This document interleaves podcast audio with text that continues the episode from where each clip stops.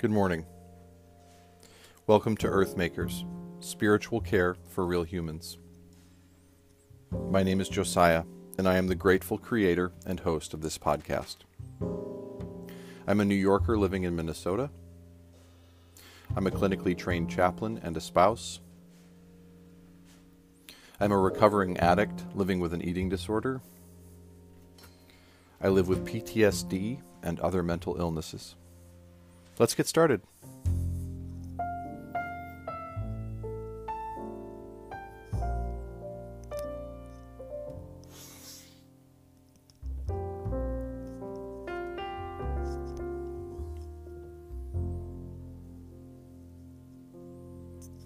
How are you doing this morning?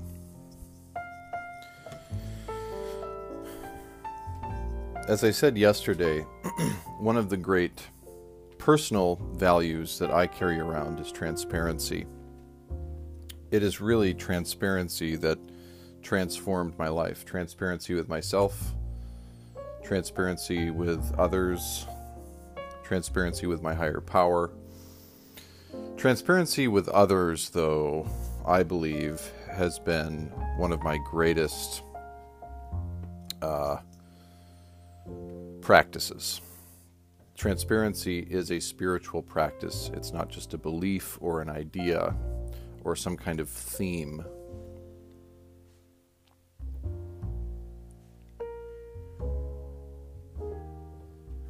Most of my life I spent lying. Lying a lot, um, actually. Um, and sometimes lying and not even really realizing that lying is what I was doing. um, yeah, addiction is funny in that way. Um, you become so hell bent on survival when you're living in your addiction that sometimes you lie and you convince yourself that you're telling the truth. Our minds can lie to us, which is scary because it's our mind. We should be able to depend on it. But sometimes we can't. And so during our recovery season, the brain starts to and the mind start to heal themselves. And eventually, we find ourselves telling the truth again or being given opportunity to tell the truth and to live with transparency. So, in the spirit of transparency, this morning, I woke up feeling like shit. And not like sick in that way, but I woke up feeling spiritually, physically, emotionally, mentally shitty. I did not sleep well. Uh, lots of tossing and turning exhausted but not able to really sleep. And whenever I did kind of sleep, I was having pretty terrible dreams. So that if that wasn't enough, I woke up with terrible, terrible, uh, extraordinarily bad body image distress, and it helps me to say it out loud. So I live with an eating disorder, as you've heard me say before. And one of the many things that we struggle with in the eating disorder community is body dysmorphia. But along with body dysmorphia is this thing called body image distress, where we notice our body having changed in some way. And we and typically when we feel we've gained weight or our body shape has changed in some way, we become overwhelmingly anxious, depressed. Um, people with eating disorders can go to places of suicidal ideation and intent, which has happened to me in the past. Um, if they feel that they are too uh, ugly or uh, way too much or look a, uh, a certain way that they don't want to look.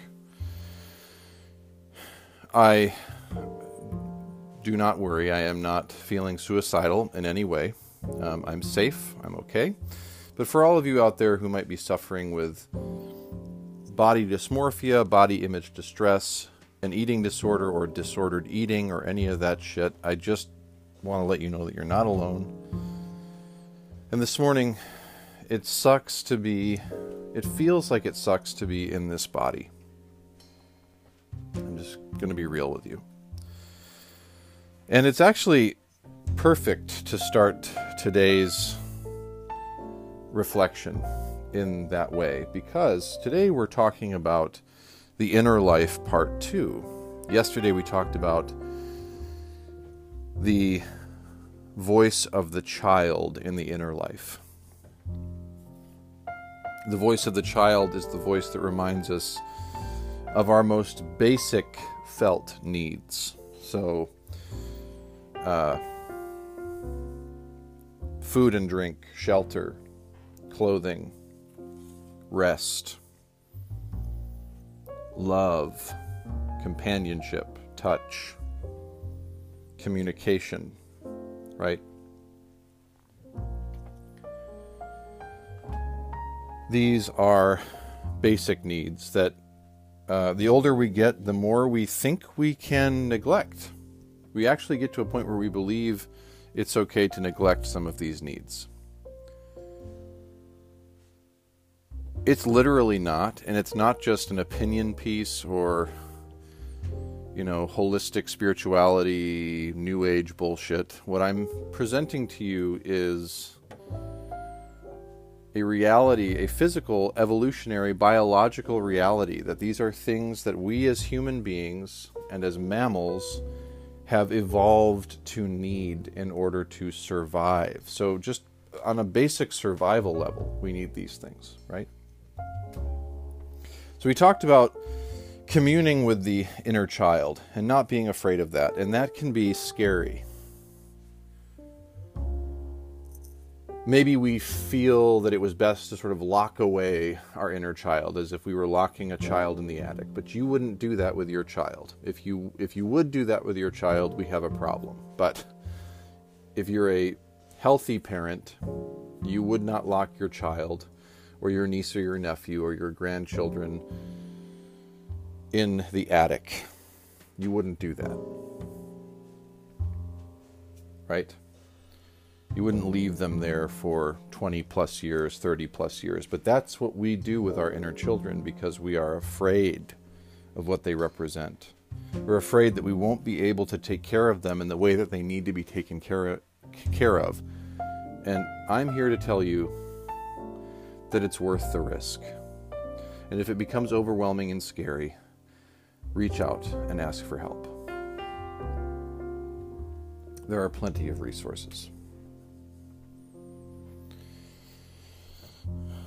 Okay, so today we're going to talk about the second inner voice, one that's very familiar, to me at least. It's the voice of the teenager the voice of the inner teenager. So let's take a moment and center and ground ourselves. Take a deep breath in on four counts. Hold two, three, four, out. Two, three, four. All the way out. Do that a couple more times.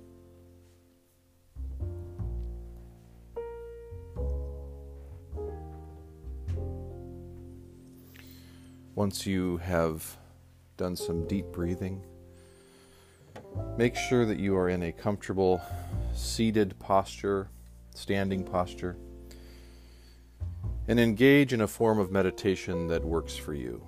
Either sitting meditation, standing meditation, walking meditation, lying down meditation, or writing meditation.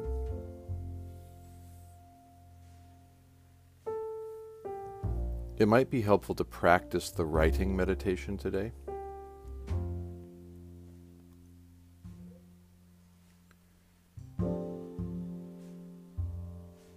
Now I want you to picture the word teenager.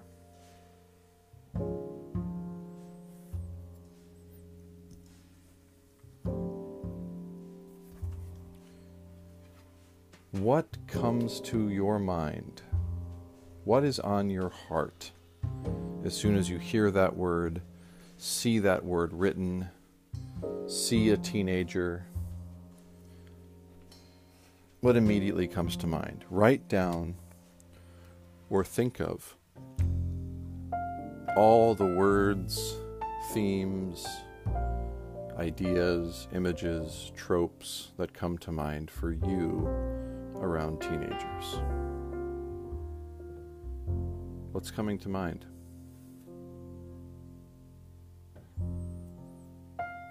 You may notice that some of these words tend to be more negative. See if you can find some balance. What are some positive attributes of teenagers that you see? Now, picture a teenager in your life, a teenager that you care for.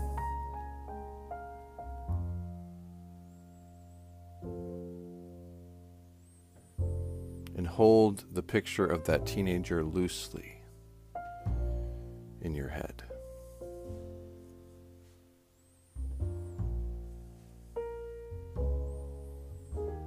Send them all of your loving kindness.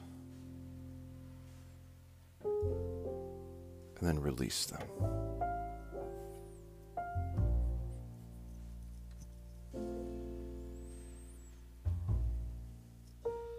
And now,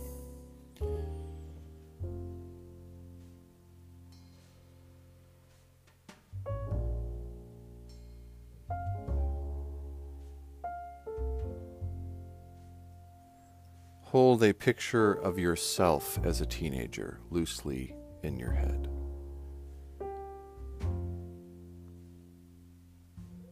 Do you see it? Do you see you as a teenager? What does that teenager need? You know better than anyone what that teenager needs.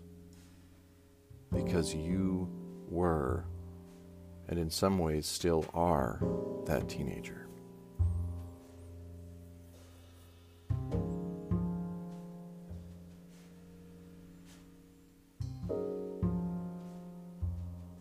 Now release that image of the teenager, like a cloud dissolving in the sky.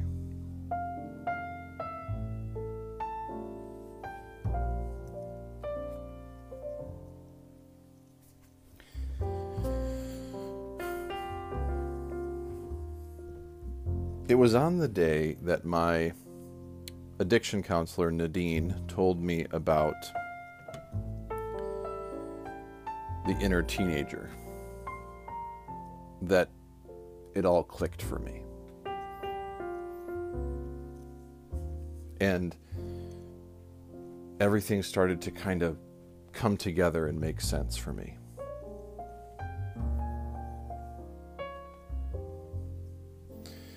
The inner teenager, you may have come up with words for the inner teenager like rebellious, defiant, rude, emotional. Right? But also, we could use words like misunderstood, lonely, afraid.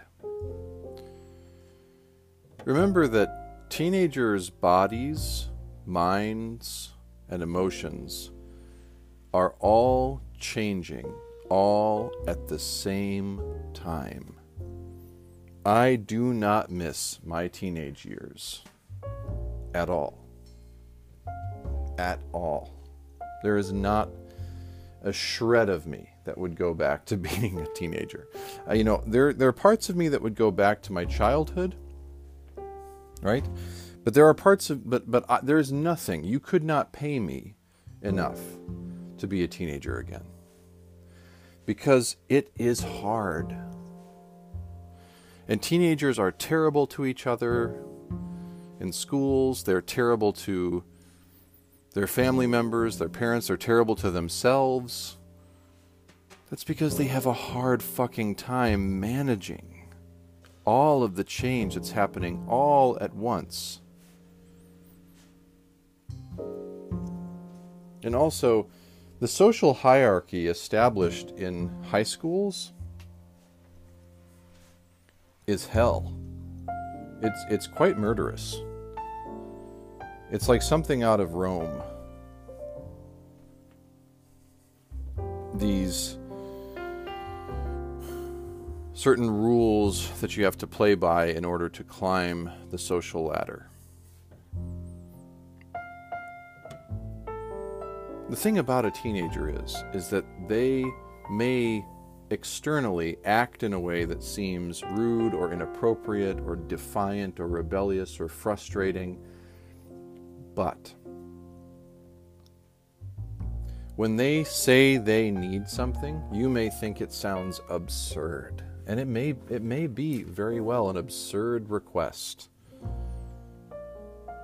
But when we deny teenagers the thing they say they need, it hurts them because they desperately feel in that moment that they need it. They really believe that they need the thing that they're telling you they need. Here's an example.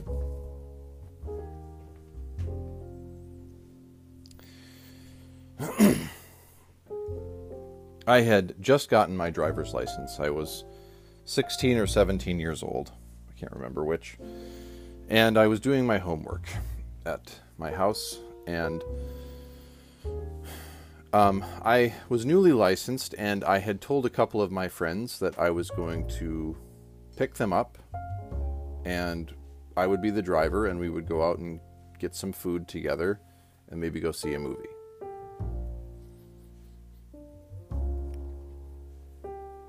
So, my dad calls up the stairs and says, Joey, it's time for dinner. And I said, I called down and said, Actually, you know, I'm not going to be eating dinner here tonight. I forgot to tell you, I am having dinner with my friends. And my dad said, Oh, okay. He said, How are you getting there? And he said, Oh, I was going to ask you if I could borrow the, the van to drive. You know, I just got my license. I thought it would be great if this was a way I could celebrate he said, Well, don't you want to stay home and celebrate with your family? And I said, No, I really don't. and my dad said, You know, Joey, actually, he said, Tonight I would really like it if our family ate together. So you're going to have to tell your friends no. He said, But dad, I already told them. I told them, I told my dad, Yeah, dad, I, I already told them that I was going to pick them up, so I can't back out now. And my dad said, So you told them that you were going to drive them with my van before you asked me permission. And I said, Yeah, well, Dad, I assumed. I assumed that you would be nice and that you would let me have the van, but I guess I was wrong.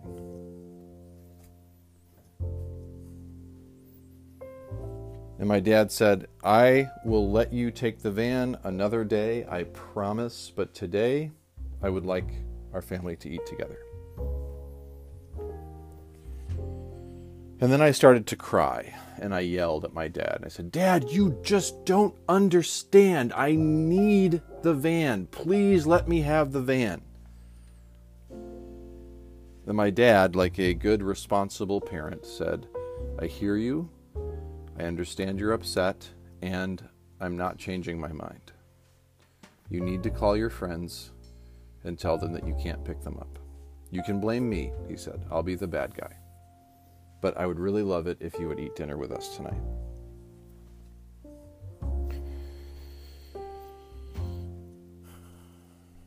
In that moment, I remember feeling betrayed by my dad, which is absurd because I didn't handle it in a responsible way. I wanted to be treated with independence, and yet I was still fully dependent on my dad. I wanted to use his van, but I didn't ask him permission. I made assumptions. And then after I made assumptions that created an inconvenient moment for my dad, my dad was forced into the position of telling me no. And my reaction was to be very upset because I really believed I needed that van. I really believed it. And if you ask any teenager when they say, Mom, I need this, Dad, I need this, if you ask them if they really believe they need it, they will tell you yes every time. Because they really, really believe it.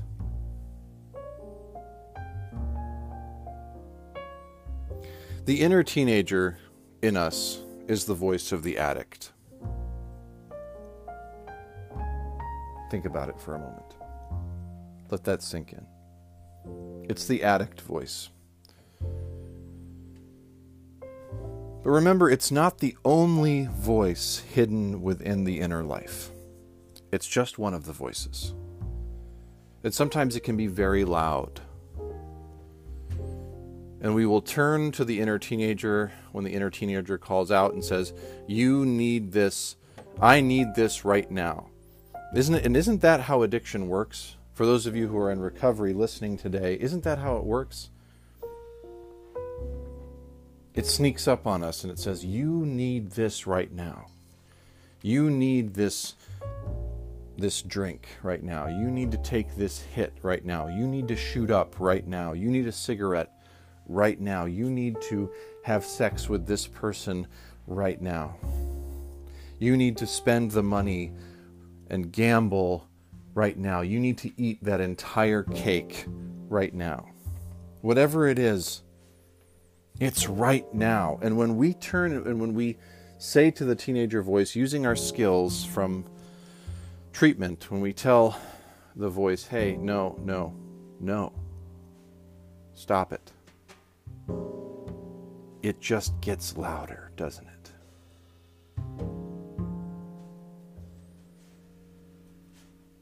Man. Well, here's the deal. I grew up next door to some folks who gave their teenagers the keys to the house and let them have whatever parties they wanted whenever they wanted, and even bought them booze and enabled their behavior. We would call that bad parenting, irresponsible parenting. Yes, I went there. Yes, I'm judging you for buying your teenager booze.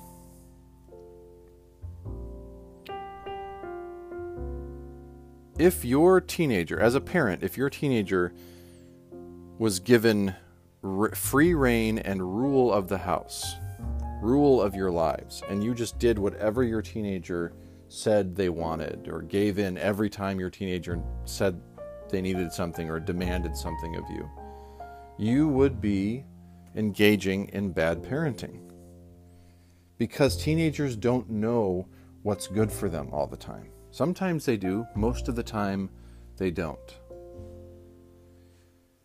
And to give a teenager reign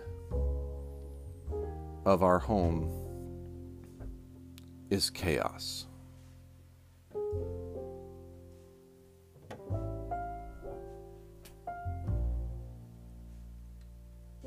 To give a teenager reign of our inner life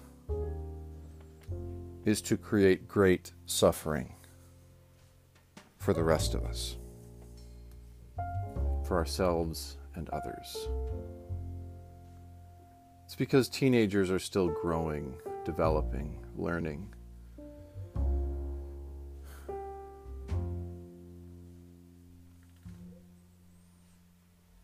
Too often, my friends, we have given the reins over, the keys over, the van over to the teenager voice within us and said, Go ahead, do whatever the fuck you want, do your worst. And trust me, the teenager voice will do its worst. It's not worth it to hand over the keys.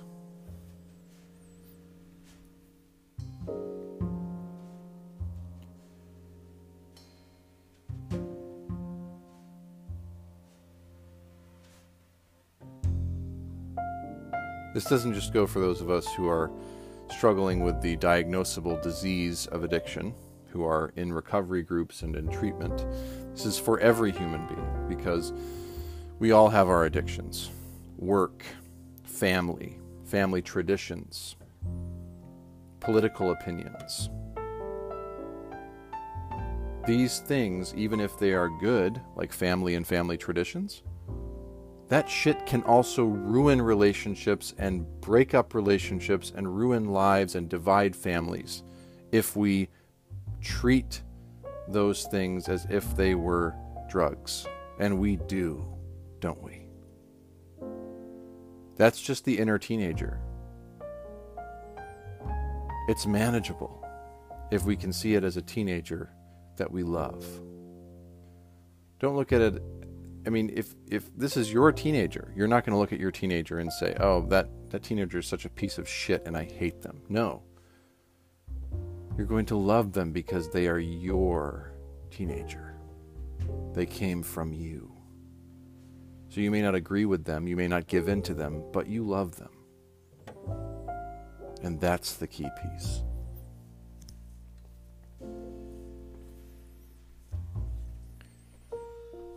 I'm going to read a poem to close us out today.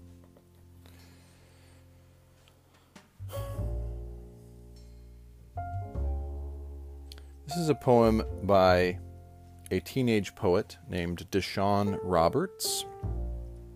It was published in 2015. And as you listen to this, remember that this is the voice of a teenager and notice where it fits for you. Let's take a moment and quiet our minds.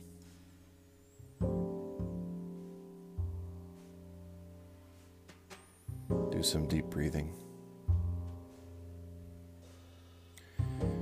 I want to be your favorite hello, and I want to be your hardest goodbye.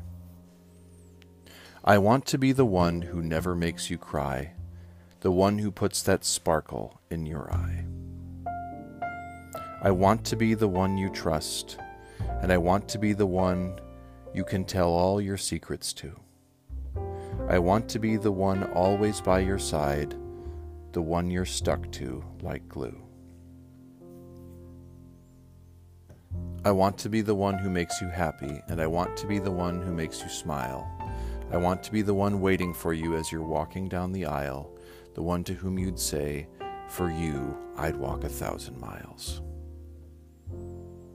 I want to be the one you truly love, and I want to be the one who fills your heart. I want to be the one who's always there to hold you in the dark, the one who loved you from the very start.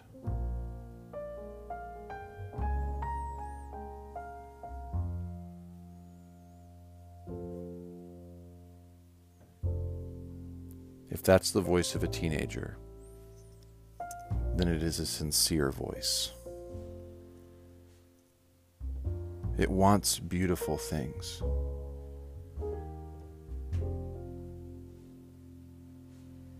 But we don't want our addictions to be the ones that make us happy, and the ones that make us smile, and the ones that say, For you I'd walk a thousand miles. We don't want them to be the one that fills our heart and holds us in the dark. Because teenagers can't do that on their own. They weren't made to do that at that age. They need some time, don't they? So don't freak out when you hear your teenager voice calling out and crying out and demanding things of you. Calmly acknowledge the voice, listen to it, and then tell it no if you need to. Set it aside.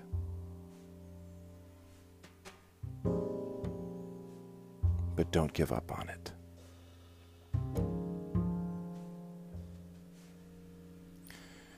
Thank you, everyone. I love you. Take good care of you today. And I'll see you tomorrow you